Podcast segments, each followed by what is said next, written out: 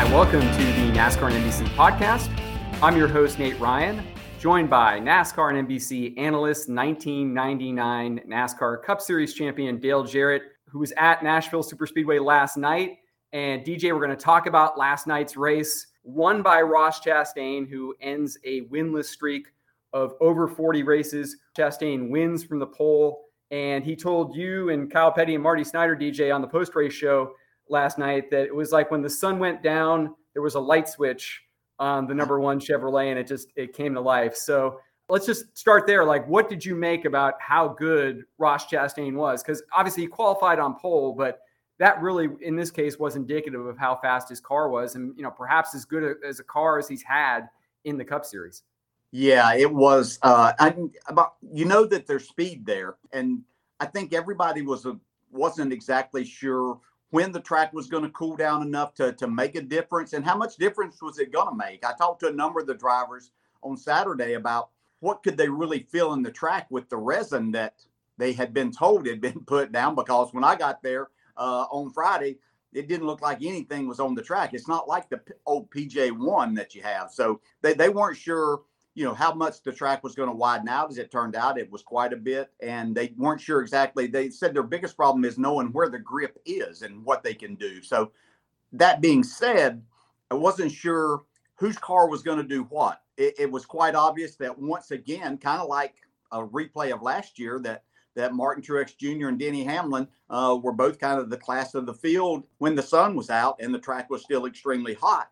But i remember tapping Kyle Petty on the arm after the sun had gone down. I looked up and Ross had come out maybe fourth after pit stops or something.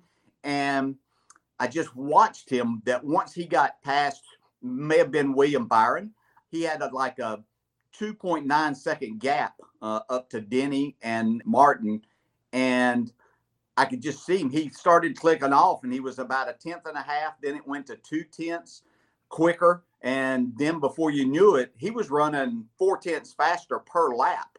And it, it was just, you, you could re- visually see his car do things that that Martin and Denny couldn't do with their cars in the center of the corner. And you could tell Ross had kind of changed his style too. And I think, I'm not sure if it was Dale Jr. or uh, Jeff Burton that alluded to it on the telecast that Ross had kind of backed up the corner a little bit. And especially when he got close enough to those guys to make runs at them, he wasn't getting into the corner as deep, but he was getting his car turned and accelerating much faster than what they were. And and uh, boy, that's fun as a driver when you get things like that and, and, they happen for you. Then he did a great job of of maneuvering not only his car but through traffic and, and stuff with some cars and and lap cars that were just trying to stay on the lead lap, uh, but that were making things a little bit more difficult for him.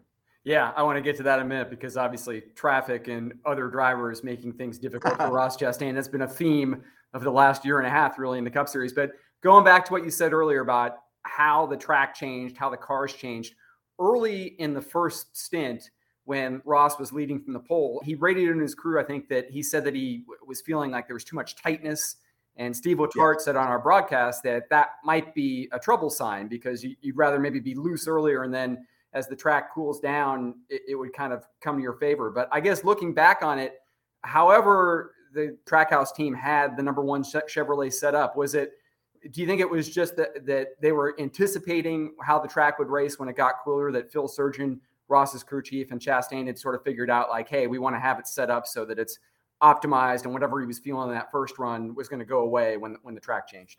Yeah, I, I think one thing that they were looking at because that you know, with the race starting, and we literally started just minutes after six o'clock, trying to make sure that beat any rainstorms that might potentially come in later in the race, and uh, never happened, thank goodness. And with it starting that early, I think the the drivers that were on the tighter side were able to be comfortable in their cars, and I think that's what they wanted Ross to do is just be comfortable with what you were doing there but that they had a plan to adjust the car and they made a couple adjustments at the end of stage one, I know they made some adjustments. And then their next pit stop, they made another adjustment to his car. And I think that's really whenever they started feeling that they were getting the grip from the track that they were looking for. Now they needed to make their car fit that. And and that's been something that maybe they've been a little bit behind on some. And, and I think Ross had, had admittedly a couple of times said that when they had good cars, he wasn't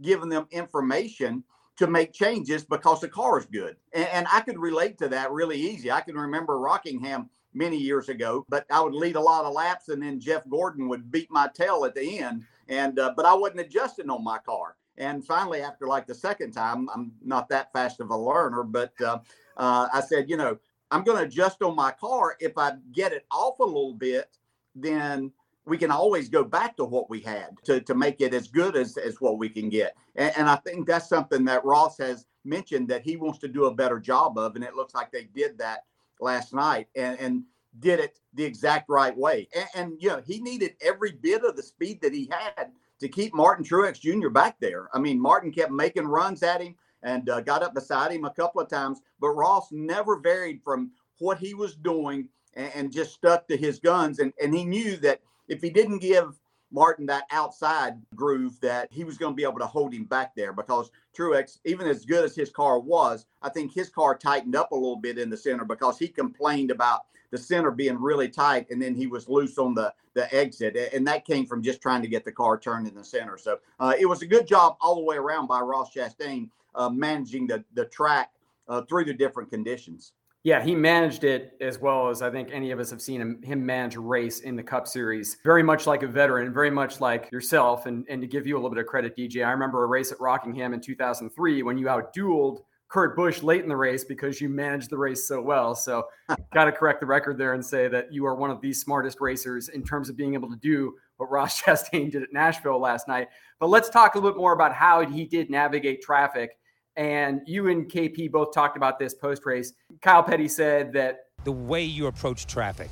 We watched you work traffic today. You didn't just run up on them and say, "Oh, now what am I going to do with it?" And and the one example was Truex is coming, and you can't get away from Aric Almirola. You cannot get away. Y'all are a magnet. Y'all are on each other, and you split them. You pay. You you're patient enough how much patience did it take in that situation? Because he was coming at that time. Chastain was much more deliberate and calculated in getting through traffic. Ross kind of joked afterward with you guys about how Aric Almirola has been an ongoing kind of roadblock for him all year long. And yeah, look, uh, Aric and, and his man upstairs on the spotter stand, they they got it out for me, and and they're open about it. And like when we come up to lap them at Dover and here, it's like they're going to run me all over the track. And so I took a risky move. I, I felt like that was very high risk. Um, but it was worth the reward yeah. to get that clean air. Ross kind of took this risk to get clean air by scooting around Almirola as quickly as he could. And, and he said, well, you know, Aric kind of gave me a little bit of a pass. So what did you make of what we saw there from Chastain and that it seemed like he was balancing the risks. He was still doing it like that move yeah. on Almirola, but it seemed like he was managing things. We didn't see the the impatient, I'm going to knock Brennan Poole out of the way to get to the front at Dover or stay at the front. Yeah. You know, we all have to learn, you know, and a lot of times we, we learn the hard way. Uh, you know, you, you don't want to change what has helped make you successful. Uh, but in Ross's case, he just, he has so much talent and so much passion for doing this, but he was letting his over aggression get in the way at some of the wrong times. You know, there's nothing wrong with the things to me that he was doing when he's racing up front and, and trying to win the races. It's the other things that he wouldn't get talked about nearly as much if it weren't the times that he really didn't have to be aggressive and, and running into people. If he could take those out of the equation and you've only, you know, instead of having maybe eight weeks of that in a row, you only had you know three of the five weeks because some of those could have been avoided very easily and and wouldn't have changed the outcome of the race for him but it would have kept a lot of people from getting upset with him. So you, would like to see him learn. I, I, spoke with ross. It, it, was kind of after his first run on saturday in, in qualifications and he was waiting and he was sitting on the wall and i said well i said you know i know since darlington things haven't been the same with you what am i what are we going to see this weekend and he said, You're going to see Ross. and I said, Really? He said, Yeah. He said, I said, So the old Ross, he said, You're just going to see Ross. I said, I got you. And he just kind of smiled at me. And uh, so I let him go from there, knew that he was thinking about, you know, the next round. And obviously he went out and won the pole then. But then Kyle Petty had a great point last night when we were talking. And, and I told that story a little bit that, you know, what Ross had told me. And, and Kyle said, but what we also saw was a calculated Ross and went in to explain that he was more patient with things, uh, realizing the good car that he had. He didn't really ruffle. I can't tell anywhere that he ruffled anybody's feathers last night in going and winning the race. And the move that he made there with the, uh, another lap car as he was having some trouble getting around Aric Almirola, going in the middle of them, going into turn three.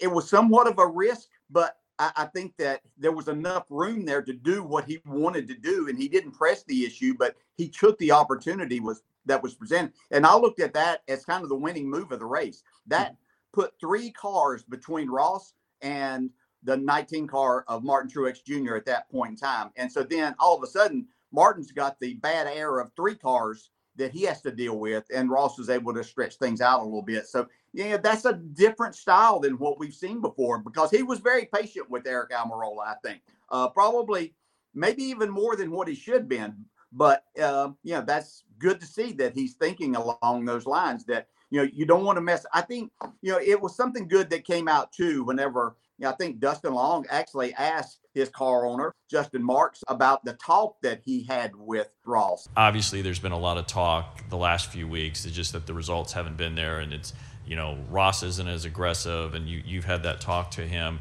Where do you feel like he is? And for those who suggest that this is like last fall, where he kind of, you know, was not as aggressive and it hurt him, that is he fallen into that trap again, or how do you feel like he, he is at this point?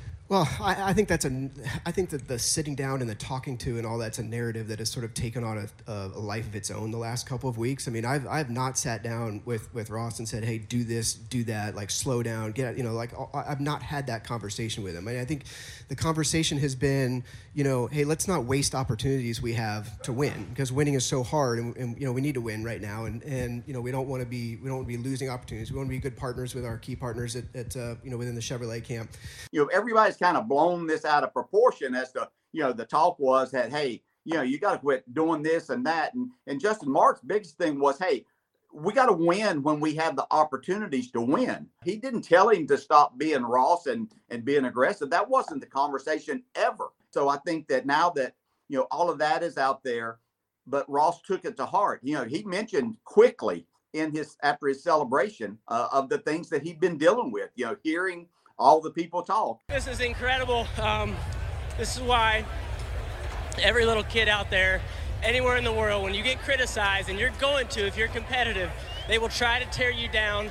You will start believing them. You can't do it. You have to go to your people, trust in the process, read your books, trust the, the big man's plan upstairs, and just keep getting up and going to work. I got to tell you, a lot of uh, a lot of self reflection through all this, but I had a group that believed in me and they didn't let me get down.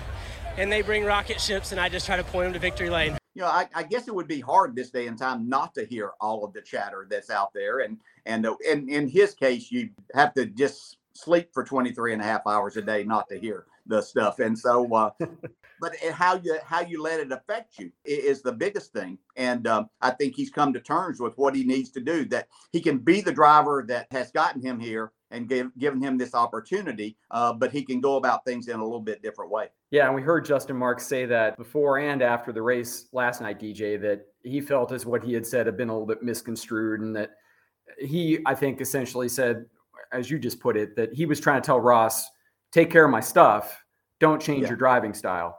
But I can understand, like, we're complicit in this, but I can understand how that kind of gets blown out of proportion because I think when Marks did that initial interview, it kind of did come off as we're going to talk to him. And I think it was natural for everybody to presume, like, well, well, surely they're going to be talking about how to change his style. Clearly, he blended the best of both worlds last night, the way we've all kind of expected to see Ross do it, like that aggression melded with that patience really made a difference. The way that he got through lap traffic and the way that, you know, he talked about, he was asked about how he drove differently, if he drove differently. He said, well, look at the two cars I passed to get the win. I think he was talking about Denny Hamlin, Martin Truex Jr., two guys who he's obviously had a lot of history with. Do you think some of the things Ross has done since Darlington? I mean, we made so much about how he wasn't running up front as much for the last three races.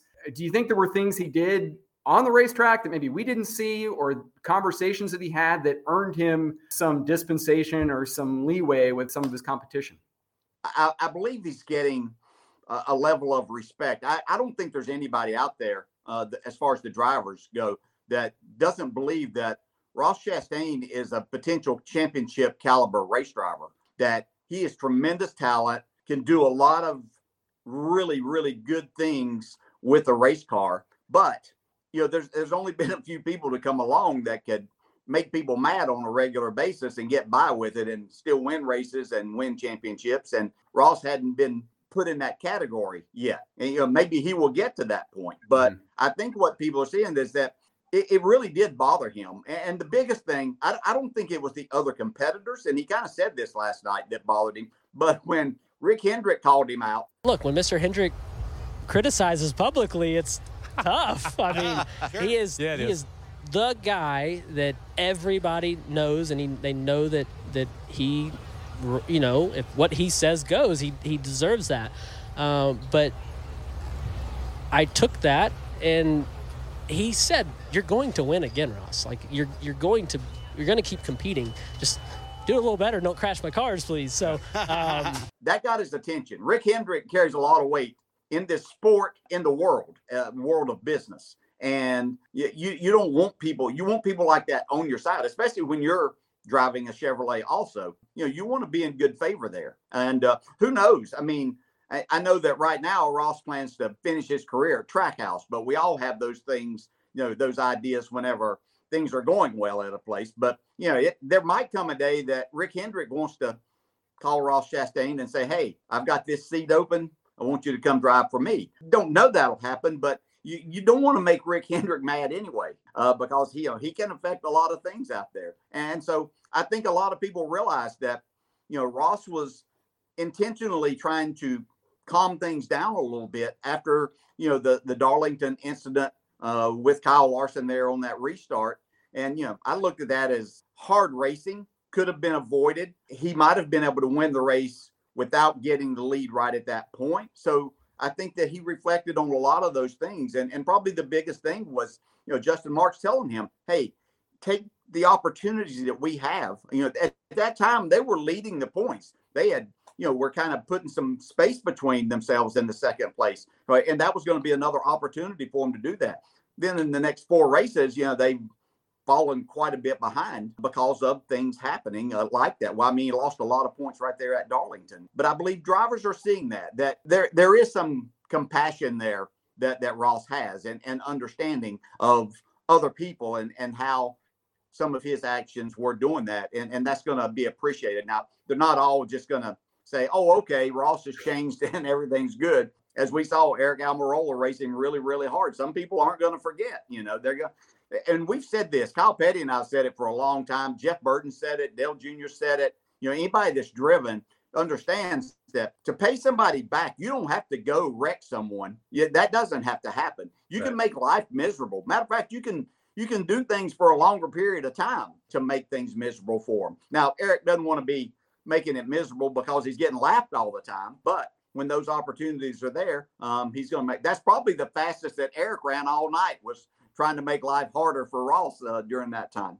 And Ross might have a few of those still coming from Kyle Larson, like you said, not necessarily intentionally wrecking him, but yes, not not cutting him any slack or any breaks either. But I think you're right. I mean, you raise a great point that not only did Ross address the critics right away in his post race interview with Marty Snider, almost like steering away from the question that Marty was asking, but then yeah, during his Peacock Pit Box interview with you guys as well, he he made a point of saying that Rick Hendrick, that really was what affected me. I, and you're right. I mean, if Ross Chastain wins a championship, which I think we all think he's capable of, Rick Hendrick, I don't think that door is ever going to be closed because we know Rick Hendrick likes winners, likes champions. But I want to ask you, DJ, because you asked Ross about that. I mean, we all knew he was going to make the playoffs. Uh, but like you said, he was leading the points until this slump and you never in until you're in. Now he's definitely in. And you asked Ross afterwards. So after a performance like this, I, I know you came into the year after a tremendous season last year, having an opportunity to win a championship last year, coming in thinking, okay, we're definitely going to be that good, if not better. Uh, but you couldn't get a win until this point. Took 17 races, 17 weeks to, to get to that point. You're still thinking, I'm sure, before that you were a championship caliber team, but does this kind of talk about flipping a switch. Uh, you're obviously in the playoffs now, but uh, championship caliber. I have no idea. Look, I am figuring this yeah. stuff out as I go. I have been here since 2011 in the Truck Series, and Kentucky was my third race ever, which is very similar. And when I sit here, I think of Kentucky, and to now like to come here and win this many years later, I have no idea what that means for the future. What did you make of what Ross said to you after you sort of put it out there? Like, hey, aren't you a championship contender now? It probably, to be quite honest, because we talked so much and the other questions had been about the race and they covered a lot of stuff, it might not have been a fair question there because he's trying to enjoy a win, you know, and you know, this win came with no consequences of anybody being mad at him other than the guys that Denny Hamlin, Martin Truex Jr. that he outran. You know, they're not mad at him. They're just, you know, wish that they could have beat him. But so he didn't make anybody mad. He did this. You know, Steve Letarte had brought the point up early, early uh, in the race that, you know, his two wins, as as much as we talked about how great a season his last year was for him and everything, to, to this point, his two wins had come on a road course and at Talladega. And, and that's not taking anything. You have to have great skills to win at those places too. But Steve Letarte was saying, hey, we need to see him win on what we would call a normal oval. So my question may have been a little bit soon. The answer, I understand. You know, you, Ross is so genuine that some people I would think that maybe they're just kind of dodging the question and hey, I don't want to think about that until it's time, you know, and and I just go race. But Ross really means that, you know. Yeah. He just he truly just wants to go race.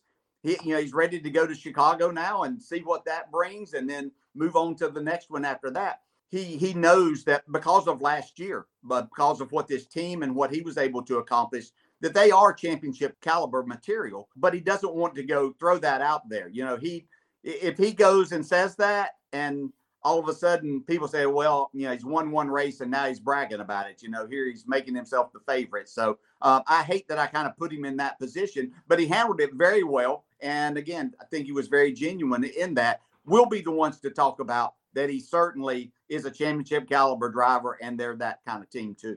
I thought it was a good question. And I thought it showcased something I've heard from KP, you know, KP has been on this podcast before and talked about how he and Ross have, have kind of developed this relationship away from the racetrack. And Kyle Petty has talked about that, that Ross Chastain's humility kind of goes overlooked sometimes. That even though he's got this brash, aggressive side on the racetrack, off the track, I wouldn't say he's like the swaggery kind of pounding his chest kind of guy. But uh, that being said, I think what you just said is really important, DJ, that, that he hadn't had that win yet on an oval. Okay, Talladega is its own beast. Yes. Uh, Nashville isn't like a lot of other tracks on the circuit, but it, it, almost felt as if he needed to win at a place like this to really feel like he was a championship contender. And like you say, he's probably not going to admit that publicly and doesn't really want to stir that up. But I would think to his team, to Trackhouse, that's why this was such a statement victory. Never mind that it also happens in Nashville, where where Justin Marks yeah. and the team are based. Yeah, you're exactly right. And I'm I'm a huge fan. Uh, you know, we're we're supposed to be as impartial as we can in this business and and what we do. But you know, I, I really enjoy. I, I, spend time talking to Ross at the track. i am always interested in listening to him and hearing his side of things to begin with, and, and then you know what he's thinking because I, am really interested in his career. I, I I like where he's came from. He drove cars that simply just were not good cars just to have just to be there just to mm-hmm. be in races. And everything that he ever drove he made the the car finish better than what it was capable of actually doing. And so i've always i'm always interested in people like that. But i've also developed a relationship that i can pick up the phone and call him i can text him he'll get right back to me uh, I'm trying to get him to quit calling me Mr. Jarrett, but uh, other than that, we have really good conversations. And uh, the paint scheme at, at Darlington was a really cool thing they were able to do. You know, fortunately, he has a sponsor that has a, a big tie-in with UPS. You know, that was great to see. So we've you know kind of had this relationship. And, and again, I just enjoy talking more listening to him. Mm-hmm. You know, I, I don't have to ask a long question, which I'm capable of doing, but I can just ask him a simple question and get a really, really good answer. And and I do appreciate his talents. Um, he is very, very humble and uh, very appreciative of the opportunities that he's getting here. That's great insight. And yeah, that's it's really cool how that his worldwide express sponsorship kind of has that UPS yes. tide, which which has created that connection, which you mentioned. That scheme at Darlington, that throwback was really cool. So uh, the controversy here, DJ, with Ryan Blaney, where he hits the unprotected wall at the end of pit lane, no safer barrier there. I want to talk about that, but first let's talk about the crash itself, where Ryan Blaney had locked the wheels down as he was coming through the front stretch grass. So clearly he was on the brakes, but as reached the pavement, the wheels started spinning, meaning he released the brakes. And he talked about this afterward that he was surprised that the car didn't turn essentially when he released the brakes. And he still had probably what 60 or 70 feet until he got to the wall there, but he wasn't able to turn. Can you relate to that? Your experiences as, a driver? Does that just happen sometimes where you come off the brake and you think you'll be able to turn and then you can't. Yeah, you know, it it was really strange to watch because there, there are some things about this car that that are totally different. And that seems to me to be something that I, I, I feel like that I had seen this before. It may not have ended up in a head-on crash like what Ryan Blaney had last night, but it, it seemed like that the drivers aren't able to get the cars to make as big a turns as what the old cars used to be uh, used to be able to do and that you could rely on that that eh, i understand exactly what he was trying to do and what his expectations were and that was what was so strange. It was like it all it looked almost like he hit the gas you know that the car took off so quickly once he hit the pavement it, it almost like it accelerated but in turn he was just he thought that he was going to slide into the barrier if he just stayed on the brakes. And if he hits the right rear with that, you know, it's going to break the toe link and then, you know, he's going to be out of the race. So I understand what he was trying to do. I think he was totally surprised by the fact that this car didn't do what they have known to be able to do in the past. And, uh, you know, it turned into a very unfortunate uh, and, and scary looking incident. And uh, I'm still concerned uh, for him. I know that he was, you know, released you know, and I know we, you know, Steve Letarte and, and the NBC uh, people did a great job of showing exactly how these cars have been changed from last year uh, for safety issues. All of that's great. I hope that's that. But you could tell that that hit stunned Ryan Blaney. And I just hope that it was just the matter of it happening that took him a little time to recover from. And this isn't another concussion type incident because we don't need something like that happening. But you know, it was a vicious hit, and those head-on collisions like that uh, are very difficult, especially into. I have no idea, and I know we're going to get into this, but I have no idea why there is a concrete barrier anywhere that a car can get. As crazy as it sounds, cars find these places uh, on their own sometimes, and you just never know. So I hope this shows that NASCAR and everyone else that every track, once again, that if it's anywhere, you know, within three, 400 yards of the racing surface, then it needs to have a safer barrier on it. Yeah, it's disappointing that we're still talking about this eight and a half years after Kyle Busch had an injury that took him out for three months because he hit an unprotected wall at Daytona during that Xfinity race. Uh, what gets me, DJ, is like I hear these, I hear these explanations and reasons that are tied to cost but to your point just now, I mean, let's hope Ryan Blaney is okay. I mean, certainly we hope yeah. that he's not out. But if he were to miss time or miss races, whatever it costs is worth the investment versus yeah. losing drivers from races, right? Yeah, and, and, we're not even talking about that big of a section. You know, yeah. it's not like that goes down a long way. Down in the middle of the corner down there, that doesn't really where that wall would continue on. Don't think that's a place that that anything's going to get. Although you never never know. But you know, you had to be able to figure that there is that possibility. We see, you know, through the triovals at different racetracks that that cars come down across the the front of there. So you, it's not like I don't want to hear about expense. Uh, I'm sorry. Yeah, that that should not even be a factor in this when we're talking about safety this day and time, and especially uh, with what we've seen with this car uh, with concussions and drivers. And I realized that Kurt Busch did hit a safer barrier, but that just shows how finicky these cars are and how touchy they are and you know what an issue this is. And i realize everybody's working hard with the cars but we just the people working on the cars we need to make sure that everybody's doing their job. And this is something that has to be addressed. And you know i know we're going to a brand new place this weekend uh, coming up at chicago and you know uh, there's different barriers and different things there, but I hope that uh, a lot of time has been taken to to look at the different possibilities there. But as far as the ovals go, I hope that everybody, uh, you know, I hope Atlanta is looking ahead and saying, okay, do we have everything covered here? If something should happen, that we make sure that we have done our job and forget about the cost of it. You know, I don't want to put anybody out of business, but I don't think the cost of that's going to do that. Uh, but we can't be putting these drivers in more harm's way than what they already are. No, absolutely not. SAFER barriers everywhere. And uh, encourage everybody to check out Dustin Longstart at NBCSports.com. And he asked Ryan Blaney after the wreck, and Ryan said somewhat jokingly, but somewhat not, I'll pay for it myself if I have to. Yeah. And I think yeah. all the drivers would say that. And to your point, I don't know what it costs. Like I can remember when they outfitted Richmond with the SAFER barrier all the way around in 2003, it was about three quarters of a million dollars. I mean, I'm sure it's more now, but that was an entire 0.75 yeah. mile track. And we're talking about a really small section. So it's worth whatever investment it is. Hopefully, they are looking at that in Chicago. I want to get to Chicago in one minute, but Nashville Superspeedway. Uh, why is this track racing?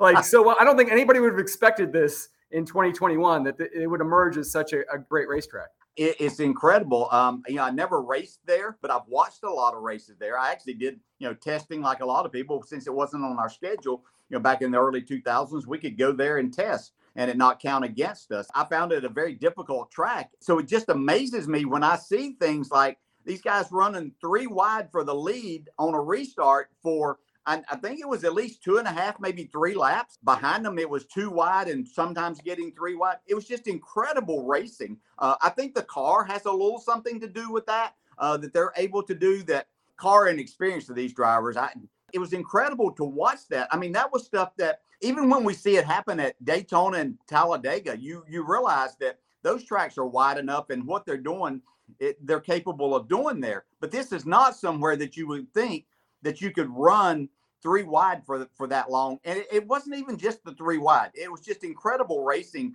throughout the night. It you know all of it wasn't way for the lead. We panned back and showed you know other battles and the concrete surface and the lack of banking. As I talked to drivers on Saturday about the the conditions there, that that seemed to be the thing that was brought up more than anything was that you know the the predict unpredictability of concrete surface and then the lack of banking allows them to do that. So it's made for really good racing. I, I don't think that anybody could walk away from there or turn their TV off last night and say, man, that wasn't a very good race. If you did, I don't know what you're looking for. And, and, you certainly wouldn't be a Formula One fan because that wouldn't fit in at all. But it, it's just incredible. And yeah, you have to give the drivers some credit too to understand that they can do that uh, was just amazing certainly hope we don't see Formula One style racing at a Formula One style track uh, that NASCAR is going to this weekend. First time ever in 75 years in the history of the Premier Series, NASCAR will be racing at a street course. So I've been trying to think of a way to ask you this, DJ. It's a little bit unique. There's nothing you can really say until they actually get there or on track. And I know we've analyzed it to death what we think it's going to be. So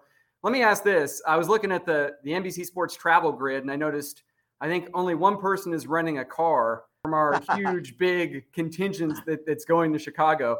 Um, which I'm sure makes all the, the, the budget people in NBC Sports very happy, but it's a little bit unique for those in the traveling circus of NASCAR. So, have you ever stayed at a track and walked in every day without being at a motorhome lot? I mean, is is this going to be a completely new experience for all of NASCAR and all of the drivers and teams to be doing it this way?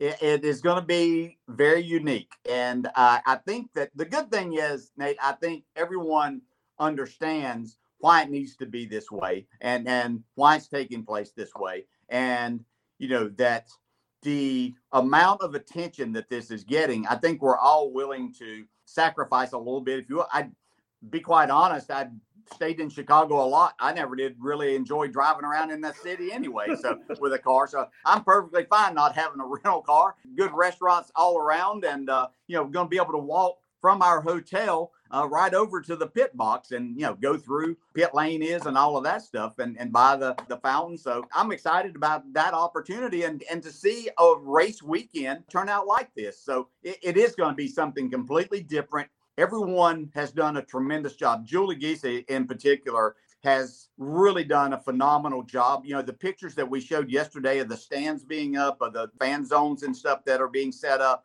uh, just incredible the excitement uh, throughout the city there is much higher than it was when it was first announced. The excitement around the world. I mean, they the, the ticket sales have just been incredible. Where you know all 50 states and you know I think they she said five continents and 15 countries uh, that they've sold tickets. Just amazing interest that that this has garnered. Does it need a great race to finish it off? That would be icing on the cake. It, it's going to be a huge event and happening anyway.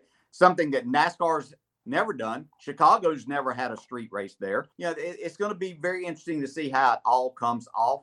Uh, I, I know the drivers are a little apprehensive, and if I were driving, I probably would be too, uh, going to something and not getting any more time on the track than what they're getting. It was funny that because I had been up there, and a number of the drivers, as I was walking through on Saturday, uh, as they were getting ready to qualify, were asking me because they had seen that I had been up there, and they were like, so what is this part like? You know, where's you know how bumpy is it going to be? I said, yeah, I was riding around in a van. I don't know exactly how bumpy it's going to be in your race car, but I said it doesn't seem to be that bad there. And and uh, I said, but I did tell him, I said, I think your biggest challenge is going to be going from the asphalt to concrete, concrete to asphalt, and and a lot of that happens on entries and exit of corners, and and that's going to be something I think that they're going to battle a lot. But the the whole process is going to be something uh, totally new, different than what any of us have experienced. And so I hope everybody goes in with an open mind. There's so much stuff going on around it. Once it gets to race time, uh, it's going to be interesting to see exactly what does happen on the streets of Chicago.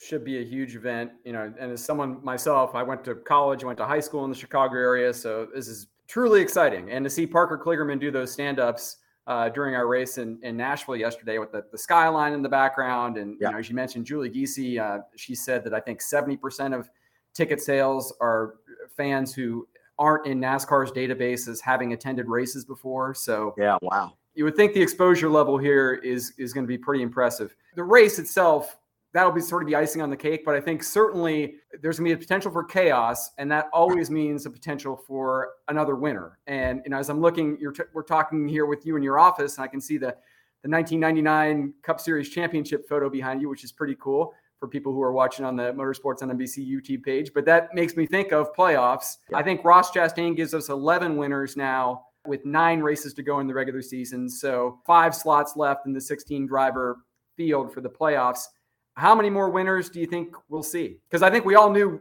Ross was probably going to be in regardless. So I guess in a yeah. way it doesn't change the calculus too much. But I mean, we still got Chicago, we still got Watkins Glen, we still got Indy Road Course, got Atlanta, got Daytona. A lot of X factors out there. There are. Uh, there. These next nine races have more wild cards. We used to just talk about you know Daytona kind of being the wild card. But we've seen so many people. AJ obviously comes to mind that everybody's kind of making him the favorite this weekend for a good reason, probably. I mean, he's really the only one that drives these cars on a regular basis that has street racing experience and uh, uh, see how that factors in. Uh, but you think about others, Daniel Suarez, who won at Sonoma last year, uh, become a good road racer. You know, we've seen Chase Briscoe uh, run well at Indy. Michael McDowell's been a factor at a number of these road course races. So to think that we could have two or three different winners on, on just the road courses themselves and, and the road course plus the street race, and then you throw in Daytona, I, I really didn't think we would get to 14 uh, this year.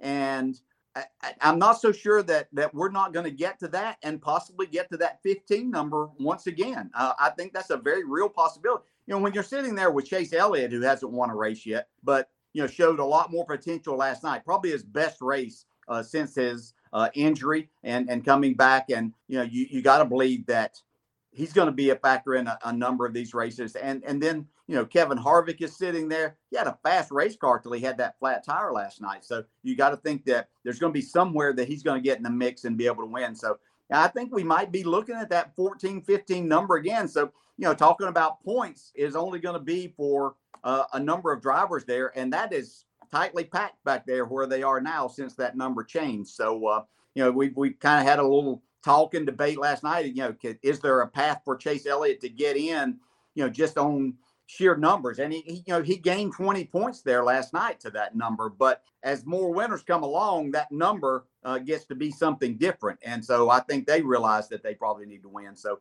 this is going to be fascinating. The potential's there. You know, not starting out with you know kind of getting multiple winners or or winners with multiple wins it kind of slowed my thinking down, and I think a lot of other people. But I think I'm getting ready to ramp up with what we're seeing. That you know, we might even could we get to that 16 number? Is it's certainly not out of the question in my mind right now. I know it's probably still a little bit of a long shot, but it certainly seems feasible. Yeah. Five winners in nine races does not seem so uh, daunting when you consider the schedule ahead. Not with these nine races we have here. Yeah. Anything could happen. And the good thing is it's all going to happen on NASCAR and NBC starting uh, this Sunday, Chicago on NBC. DJ, really looking forward to seeing you there and really appreciate you being on the NASCAR and NBC podcast. And it was a tight turnaround for you from Nashville. Thanks for being here. Thanks, Nate. Appreciate it. Look forward to seeing you in Chicago. Our thanks again to Dale Jarrett for joining us on the NASCAR and NBC podcast, which he taped after catching an early flight out of Nashville from a late Sunday night at the track. Really appreciate our resident NASCAR Hall of Famer DJ for his time and wisdom as always. Thanks to Motorsports Manager Emily Conboy for coordinating this episode and for Zach Catanzaretti, who is editing the Motorsports on NBC YouTube channel version of the podcast. You can catch the full episode there, as well as some notable clips from DJ. And also check more NASCAR America Motor Mouths content and highlights from across the racing spectrum on the Motorsports on NBC YouTube channel. For the first time in its 75 year history, NASCAR will race the streets of Chicago this weekend and I'll be on site with Dustin Long, NASCAR Talk editor. You can go to NBCSports.com slash NASCAR for all the details and schedules for how to watch the Cup and Xfinity Series races, as well as news, columns, and analysis on NASCAR Talk. I also will have coverage of IndyCar at Mid-Ohio on Motorsports Talk, so please visit NBCSports.com slash NASCAR or NBCSports.com slash Motors for all your NASCAR and IndyCar coverage and Super Motocross from Dan Beaver as well. If you have any NASCAR and NBC podcast feedback, you can send me on Twitter at Nate Ryan is my handle. Thanks again for listening to the NASCAR and NBC podcast.